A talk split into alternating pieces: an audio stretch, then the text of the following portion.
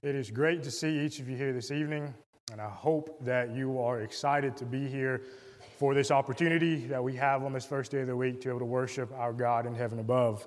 You know, what a wonderful opportunity it is that is presented to each of us week in and week out. And I hope that you understand the serious nature of what takes place twice, twice a day here on the first day of the week. Within this hour that we have, that we call our worship period, I hope that you count it a blessing in your life, but that you again also understand the serious nature of what it is that we're doing.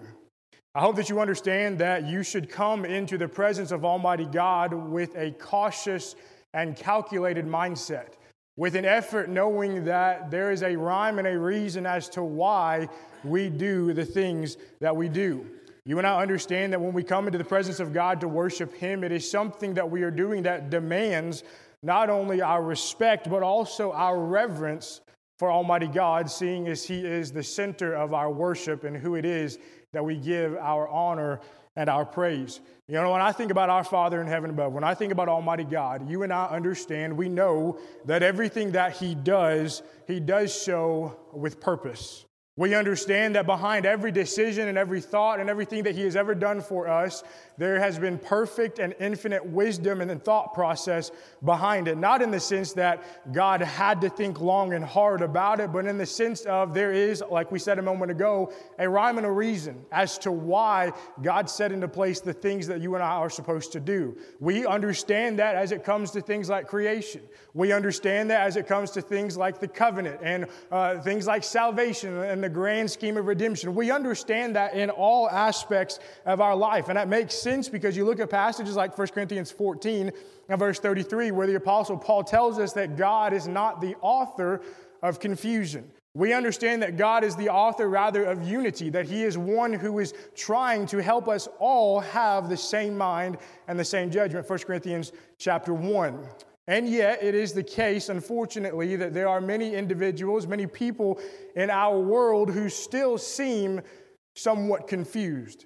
There are people in our world who still seem somewhat confused as to what they're supposed to do in this life. Maybe confused is not the right word, but they just simply don't do what they're supposed to do. In fact, I'm reminded of, of, a passage in 2 Peter chapter 3 and verse 16. In 2 Peter chapter 3 and verse 16, the apostle Peter is talking to the brethren there, and he's talking about how individuals are taking the scriptures. They are taking the Bible, they are taking the word of God, and they are twisting it, they are torturing it, they are perverting the Bible so that it, they can make it say what they want it to say, so that they can live their life with no regret and no guilt on their conscience. And yet, what does Peter say that they're doing? They are twisting it to what end? To their own destruction. You and I understand that if we are individuals who are going to take the scriptures and we're going to mangle them and make them say what we want them to say, ultimately, destruction is what is going to be our end. We know John chapter 12 and verse 48 that we're going to be judged in the end by the words of who? By the words of Jesus, not by the words of you and I or some other rendition of scripture. It is going to be by Jesus Christ himself. We understand that to be true with everything involved within our lives, but specifically this evening, I want to talk about this idea within our worship. We understand that when it comes to our worship, there is a very specific way that you and I are to, are to approach Almighty God. There are specific instructions, a how, a why, a when, a, a very specific ways as to, as to how we're supposed to worship our Father in heaven above. From the beginning of time, Going all the way back to the book of Genesis, you can see individuals who are twisting the commands of Almighty God. They are twisting the commands of their Father in heaven, and they are making the Bible, or rather the, the commands from God, they're trying to twist them to say what they want it to say so that they can approach God and worship Him in a way that is only pleasing to them and not pleasing to Almighty God. They worship God seemingly in whatever way it is that they want, and they did it back then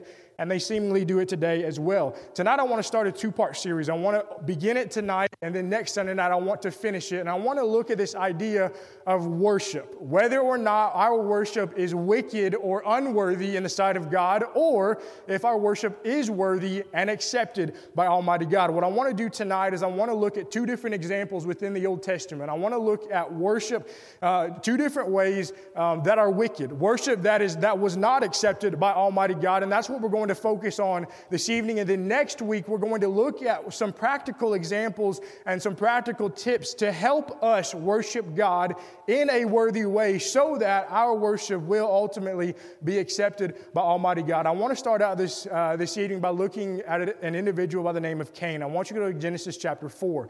I want to look at Genesis chapter four, and I think we all know the story when we go back to the beginning of the Bible and we read about Cain and Abel. I think you and I understand what's going on. We know that Abel is the brother of Cain. We know that Abel's job was a keeper of the sheep. In other words, he was like a farmer. We, someone who, who herded cattle, someone who tended to the animals. That was what his job was. Then you look at Cain, and we understand that Cain was someone that we call the tiller of the ground, someone who, someone who was, I guess, a gardener, someone who worked in the ground, Nothing wrong with his profession, nothing wrong with Abel's profession. Both were honorable things, both were diligent in their job, both did what they were supposed to do, and that kind of leads us up to what happens here as you look at verse 3. If you look at verse 3 of Genesis chapter 4, we understand that God has commanded Cain and Abel to bring sacrifices before him, to bring a worship for him, towards him, and to offer it before Almighty God. And at this point, as you get into verse 3, everything seems great. They are both working hard at their jobs, they are both receiving the instructions from God, they understand what it is that they're supposed to do. They offer the sacrifices, they offer the worship. The worship is directed towards the right place, God is the focus of their worship.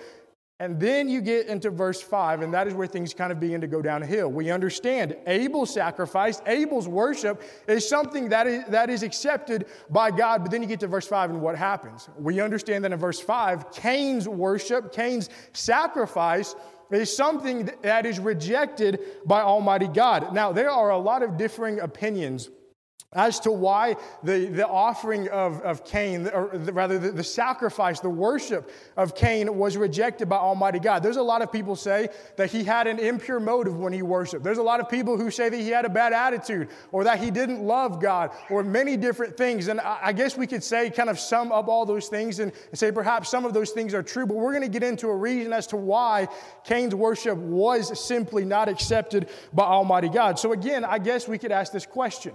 Abel's worship was brought before God. It was accepted by God. God looked down with pleasure on Abel. Why not Cain? Why was Cain's worship something that was rejected by Almighty God? I want you to go to Hebrews chapter 11. I think this verse right here kind of clears things up for us as we talk about this idea of why Cain's worship was rejected. If you look at Hebrews chapter 11, we understand this chapter to be the great chapter of faith. We look at individuals, great pillars of the Old Testament, who are stand up examples for you and I today, even in the 21st century. We can look at their lives and see their faith and understand that they did all kinds of things for the glory of God, and their fa- even when their faith was put to the test. And you start out this entire chapter by talking about a man by the name of Abel. And I want you to notice verse 4 with me. The Bible says that by faith, Abel offered to God a more excellent sacrifice than Cain, through which he obtained witness that he was righteous, God testifying of his gifts, and through it, he being dead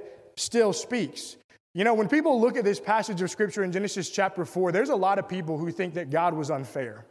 There's a lot of people who look at this passage of scripture and think, God, you're being unjust. God, you're not being fair to Cain. You must love Abel more than you love Cain. You must not like Cain. You must dislike him because of what has happened here in this passage. And to a lot of people, it just doesn't make sense. But you have to understand that the sacrifices had to be offered by faith. They had to be offered by faith. That is how Abel offered his worship to Almighty God. It was by faith. Thus, by necessary inference, we have to under, come to the conclusion that Cain did not do what? He did not offer his worship and his sacrifice to Almighty God by faith. So I guess we could ask the question well, what does that mean? What does it mean that Abel offered worship to God by faith and that Cain did not? Think about Romans chapter 10. What does verse 17 tell us? That faith comes by what? Faith comes by hearing, and hearing by the words of Almighty God. Abel, by faith, obviously had to have heard the commands by Almighty God. Do we know what the commands were? Do we know what the parameters were? No, but we do know that God told Abel how he wanted to be worshiped, how a sacrifice was to be brought to him. Abel must have done that because his worship was accepted by God And so we can logically conclude that Cain must not have done that because his worship was not accepted by Almighty God. That is how Abel did it through faith. Cain obviously did not. Thus, his sacrifice was ultimately rejected. That is why Cain ends up in verse 5 with this attitude that he does have. The Bible says that Cain's countenance falls. That Cain's attitude, his demeanor, it literally falls. He becomes angry. Cain becomes someone who is upset. In fact, if you go back to the Greek, or not to the Greek, but to the Hebrew, that word literally means to glow. It means to grow warm. Cain is literally getting hot because his sacrifice, his worship that he thought should have been accepted by God was not. And so here, Cain's thinking, what is going on? I have offered sacrifices to you, God. I've worshiped you. Why is it not being accepted? You know, sometimes I think that we end up just like Cain. I think sometimes in our lives we we're commanded to do something and perhaps maybe we don't do it in the way that we're supposed to do it. And because of our foolish actions because of doing something in the wrong way we end up in a worse situation. We end up in a bad situation and sometimes our countenance falls. Sometimes our attitudes fall. You and I sometimes become angry. Sometimes we become upset and we begin to like we talked about this morning play the blame game. We begin to look around at everybody else and wonder, what have you done to put me in the, in the terrible situation that I'm in? And oftentimes we look to God. God, why did you put me in this situation? Why did you allow this position where that I'm in to happen? Aren't you God? Can't you control everything? Why, why did you allow this to happen to me in my life? But I guess we have to ask the question, whose fault was it? Whose fault was it that Cain ended up in the position where he was? Was it God's fault? No. Was it Abel's fault? No. Was it Adam and Eve's fault? His parents? No. Whose fault was it? It was Cain's fault, wasn't it? He was in the position where he was because of his own actions in this life. The responsibility was placed upon him to worship God in a very certain and in a very specific way, and he failed. He didn't follow through with the commands of God. He didn't step up to the plate, so to speak, to fulfill what God wanted him to do, and because of that, his worship was ultimately rejected. People say, How dare? How dare you say that my worship's not going to be accepted by God? God knows what's in my heart. I'm happy. It makes my heart happy the way that I worship. It puts a smile on my face the way that I worship. I worship with a good heart, with good intentions. I'm trying to do the right thing, and it makes me happy. I know surely it makes God happy. I, would get so upset and so angry if you tell me that my worship is not being accepted by Almighty God. But why? Why would we say something like that? Until you and I do what God has asked us to do in the way that God has prescribed for us to do within His Word, our worship will never, ever, ever be accepted by Almighty God. You can feel good all you want about it. You can leave the building feeling good all you want about it. You can think in your mind that you've done the right thing, that you are, are, are, a great person, a righteous person, a faithful person. You can leave these doors thinking, I've worshiped God and I feel great and I know God feels great about it. I know I didn't really do it according to the way He wanted me to, but I did it in a way that made me feel good. Surely, surely that's good enough for Him. At least I worshiped Him, right? But until you and I have that nod of approval from our Father within Scripture, our worship will never, ever be pleasing to God, and that is what makes for wicked and unworthy worship. Every single time wicked and unworthy worship is mentioned within the scriptures, you can see how evil it is. You can see how wrong it is, how every single time it is not ever accepted by Almighty God. And I think sometimes that we feel like we can come into the assemblies and we can worship God in whatever way it is that we want, that as long as we throw our worship towards Him, surely He's going to accept it. You and I have to understand that's not the case because obviously that's what Cain did. Cain had a worship ready and he threw it at God, and God did not accept it because Cain did not offer it by faith. He did not listen to the commands of God. Thus, his sacrifice was ultimately rejected. The second example, this is the last one we'll talk about. I won't keep you very long this evening. I want to talk about Nadab and Abihu. I want you to go to Leviticus chapter 10 with me. Leviticus chapter 10. And you know, when, when I think about, there's couples within the Bible, and I say couples, I don't necessarily always mean spouses, but when, when I look at certain individuals in the Bible, you can't help but think about their counterpart. You know, when, when I think about Aquila, who do you think of? You think of Priscilla, right? When I, when I think about James, who do you say? You say John. Well, when you think about Ananias, what else do you say? You say Sapphira, right? Well, unfortunately, when you say Nadab, I immediately think about Abihu. I think about these two brothers who were sons of the high priest Aaron who met their most unfortunate ending to their lives. And really, this, is, this really is a sad portion of Scripture. It's a story that so many of us know, um, and yet I think sometimes maybe we don't take it seriously because we don't think that that could ever happen to you and I today. And I guess God, God doesn't interact with us like the way He did with Nadab and Abihu, and thankfully so, because oftentimes we mess up and don't do what we're supposed to do. But like was read at our Scripture reading, we have these examples for us so that we can learn from them. We know as we begin talking about Leviticus chapter 10, we know that they were priests. In fact, we know that Aaron was the high priest. He was brought up, in fact, Nadab and Abihu were brought up knowing all about worshiping God. They were in a household of a man who was the one in charge of their worship. They probably knew better than anybody else how they were supposed to worship God and in what way that they were supposed to worship Almighty God. Not only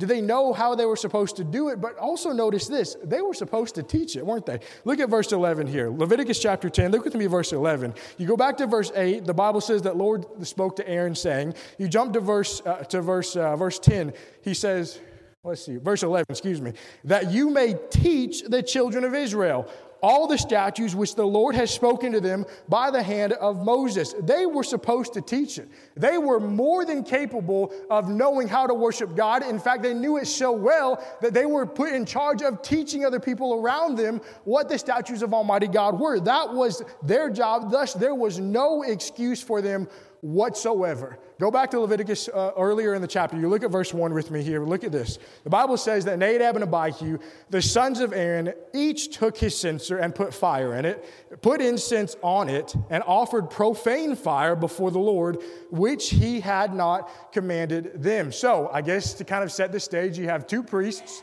they are offering worship to God. They are the sons of a priest, thus, they are knowledgeable and studied in how they're supposed to worship God. They knew how to worship God, and yet they both do it in the wrong way. Here's what's so interesting to me. Here, I guess it's ironic. If you look at this passage of scripture here on the screen before you, Exodus chapter 30, the Bible says that when Aaron lights the lamps at twilight, he shall burn incense on it, a perpetual incense before the Lord throughout your generations. This is God giving the instructions to the high priest on how to worship. Notice this you shall not offer strange incense on it or a burnt offering, or a grain offering, nor shall you pour a drink offering on it. What was this explicit command to the high priest? What was it? They were not supposed to offer any profane or strange fire or incense before Almighty God. And yet, amidst all of their instructions, amidst all of their knowledge and the commands of worship, what did Nadab and Abihu do? They offered strange incense and fire. They offered something to God that He had never authorized for them to do. Now, some people, like we talked about with Cain, might get upset. And they say, oh, well, God, that's just, that's just so unfair. You didn't tell them that they couldn't do this specific thing. You didn't tell them that there was a specific fire that they couldn't do. You didn't talk about this. You didn't talk about that. Surely their motives were pure. Think, I mean, they're worshiping you, God. They're offering worship to you. That's better than what some people can say. Surely you're not that upset with them. But here's an interesting thought. This is where something comes into play that you and I know today as the silence of the scriptures. Okay? There's this concept that we talk about that is called the silence of the scriptures. Moses said in Deuteronomy chapter 4 and verse 2, he said, You shall not add to the word which I command you, nor shall you take from it, that you may keep the commandments of the Lord your God, which I command you. Yes, God laid out for Nadab and Abihu a very specific and exact way in which they were supposed to offer worship to Him. It is correct that God told them, here's exactly what I want you to do. It is also correct that God never told them what they couldn't do. So, where's the big deal? What did God do? God told them everything that they were supposed to do. And thus, within God telling them everything that they were supposed to do, it automatically rules out because God is the creator and the most powerful being It automatically rules out everything else. God does not have to list every single thing that He doesn't want you to do. What does He have to do? He simply has to tell you what He wants you to do because of His power and because of His almighty authority. This is where people get themselves in trouble with, and I think probably the most popular way of using this comes within this idea of instrumental music and worship. People say, Well, give me book, chapter, verse where uh, the Bible says that I can't use a piano. I can't do that. Can you? Can you? People say, give me a book, chapter, and verse where the Bible says you can't use a guitar or you can't use praise teams, you can't use whatever it might be, etc. And you're right, I can't do that. But you know what I can give you a book, chapter, and verse for? For what we're commanded to do. Ephesians chapter 5 and verse 19, Colossians 3 and verse 16, what are we commanded to do? We're commanded to sing. Thus, because we have the one command from God, it automatically rules out everything else that there is that this world offers you and I. It is authoritative and it is also restrictive. You and I are called to worship God in spirit and in, and in, truth. John chapter 4 and verse 24. The verse before that in verse 23 says that God is seeking such to worship Him. He doesn't just want anybody and somebody just to walk up and worship Him. He wants them to do it with the right attitude and the right mindset. And we're going to talk about that next week as we talk about what true worship really, truly is. It has to be done in the way that He wants it to be done. Thus, it warranted the response that happened to Nadab and Abihu. What happened to them? Look at verse 2. Leviticus chapter 10, beginning in verse 2, the Bible says that fire went out from the Lord and devoured them, and they died before the Lord. There was a refusal by Nadab and Abihu to worship God in the way that he commanded them to. There was a refusal for Nadab and Abihu to sanctify themselves and to present themselves in a way to the holy Creator. There was a way that they were supposed to do it, and yet they didn't do it. There was a refusal to show the respect and the reverence that God deserves in this life, and they refused to do that. They were self willed. They were selfish. In fact, there was a lack of self control that we talked about this morning to do what God wanted them to do over what their own selfish desires wanted them to do. There was an unwillingness to submit to the authority of Almighty God. And ironically, you notice what did they do? They offered fire before God, profane fire. How did God destroy them in, the, in this life? He ironically killed them with fire, didn't he? He destroyed them with the thing that they were offering to Almighty God in, in profane worship towards Him. The reason being is this, and a lot of people, I guess, miss this part as you get into verse 3. If you look at verse 3, the Bible says that Moses said to Aaron, This is what the Lord spoke, saying, By those who come near me, look at this, I must be regarded as holy. And before all the people, he says, I must be glorified. Some people say, oh, it just seems so unfair to kill him off. Why, why couldn't you have just done something else?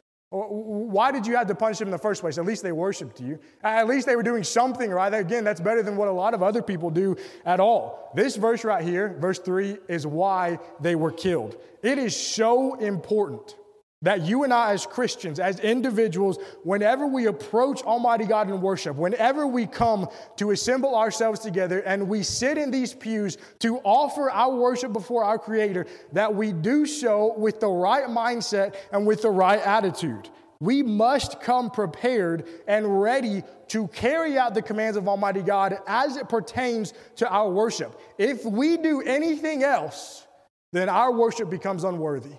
If we do anything else other than what God has commanded us to do, if we add anything in, if we take anything out, our worship immediately becomes unworthy and unacceptable to Almighty God. If we are going to approach God, we must regard Him as holy and He must be glorified in everything that we do within our worship service. We have to understand who God is and what He has done. Nadab and Abihu, they forgot what worship was about. Nadab and Abihu approached their worship as an opportunity for them to make themselves feel good.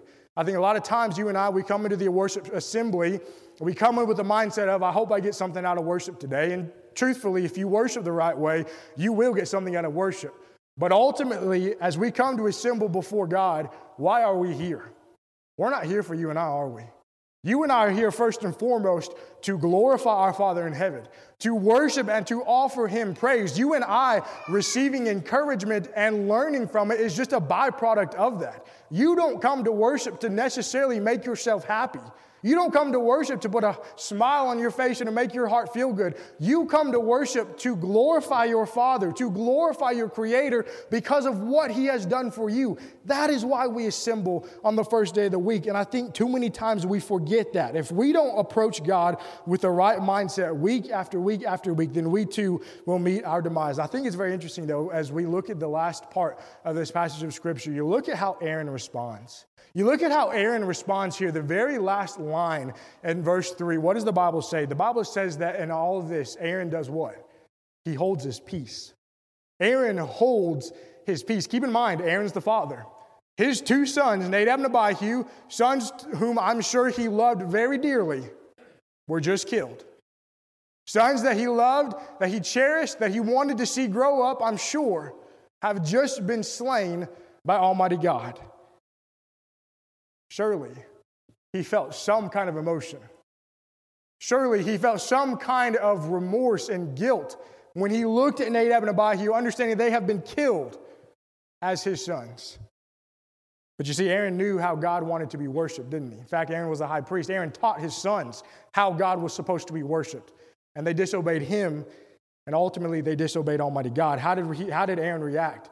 He holds his peace. Why? People say, Why didn't you get all up in arms? Why didn't you get mad? Why didn't you get angry? Your sons have just died, they've just been killed. Aaron held his peace because he knew that God was just. He knew that his sons had not approached God with the right mindset and the right attitude, and because of it, they were killed.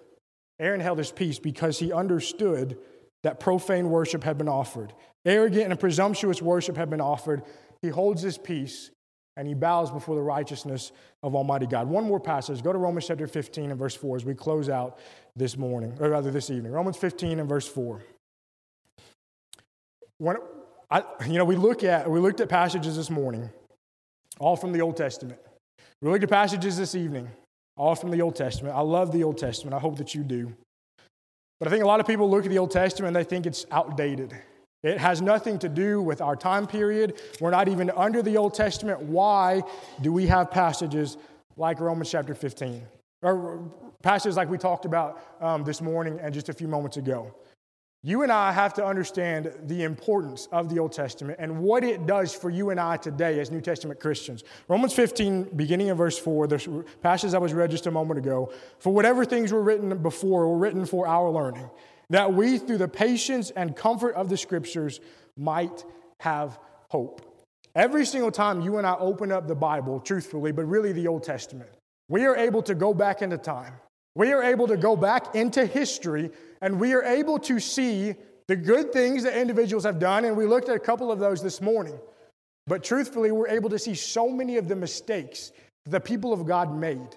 And we're able to learn from them. In fact, you know the quote that so many people have said before me that those who don't learn from history are what? They're doomed to repeat it. If you and I don't look at the Old Testament, if we don't even look at the New Testament, and we look at example after example of how individuals approached God in worship to Him with reverence, with respect, or you flip that coin and you look at people like Nadab and Abihu and Cain, who offered worship that was profane, worship that was not offered in faith. We can look at those examples and we can learn from them. And if we don't, then we're doomed to worship God in the exact same way that they did. I hope that that's not the case. I hope that you have approached God today and that you will continue to approach God with the right attitude and with the right mindset. And you might ask, well, how do we do that? How do we approach God and worship in the, in the, right way? Next Sunday night, we're going to talk about that. We're going to talk about what worthy worship really looks like and how it is that you and I can offer that. And I hope that you're here with us next Sunday night in order to do that. One other thing, though, as we think about this, you know, you can't really worship God in the right way and in the right mindset if you are someone who is not yet a Christian. You can't approach God with the right attitude and with the right mind if you haven't even given your life over to Him. Know that you can do that tonight. You can submit yourself to authority. You can put him on in baptism, understanding that water is a representation of the blood of Jesus, and it can wash your sins away, and you can go on your way rejoicing, just as the Ethiopian eunuch did in Acts chapter 8. Or perhaps you're here tonight as a Christian, and maybe your life's not right. Maybe you haven't been worshiping God with the right attitude and the right mindset. Perhaps you come into our assemblies thinking, why do I have to be here? Why do I want to be? Why, why am I here at all? There's other places I would rather be. I'll just, I'll just come and I'll sleep through my hour of worship. I'll check it off on my list and I'll walk out the doors and I'll be ready to go until next Sunday. Perhaps your attitude's just not right and what it should be. Know that you can fix that. You can take that to God between you and Him. And you can ask Him for forgiveness and you can try to worship Him in the right way. Or perhaps there's something else in your life, something that is amiss, a sin, something that is not right. Know that you can change that and fix that. You can come forward repenting of those things. We'll pray for you. You can start over with a, with a, a clean slate, knowing that you have your family here at East Hill backing you, behind you, and encouraging you all the way. And so perhaps the case is that you need to turn your life over to God or you need to rededicate your life to God if that's the case, won't you come? As together we stand and as we sing. What's up, guys? It's Caleb and Michael over here from the Scattered Abroad Network, and we just wanted to say thanks so much for listening to this episode. Yeah, we're so thankful to the East Hill Church of Christ for overseeing this network, and we're grateful to God for this opportunity. And don't forget, you can check out our show notes below for all of our social media links, email address, website, and we have a monthly newsletter, so don't forget to sign up for that. Please remember to leave us a rating or a review on whatever platform it is that you use and please continue to keep our network in your prayers. As always, thank you again so much for listening. Be ready tomorrow. We have brand new content coming out here on the SAN. Thanks so much, and God bless.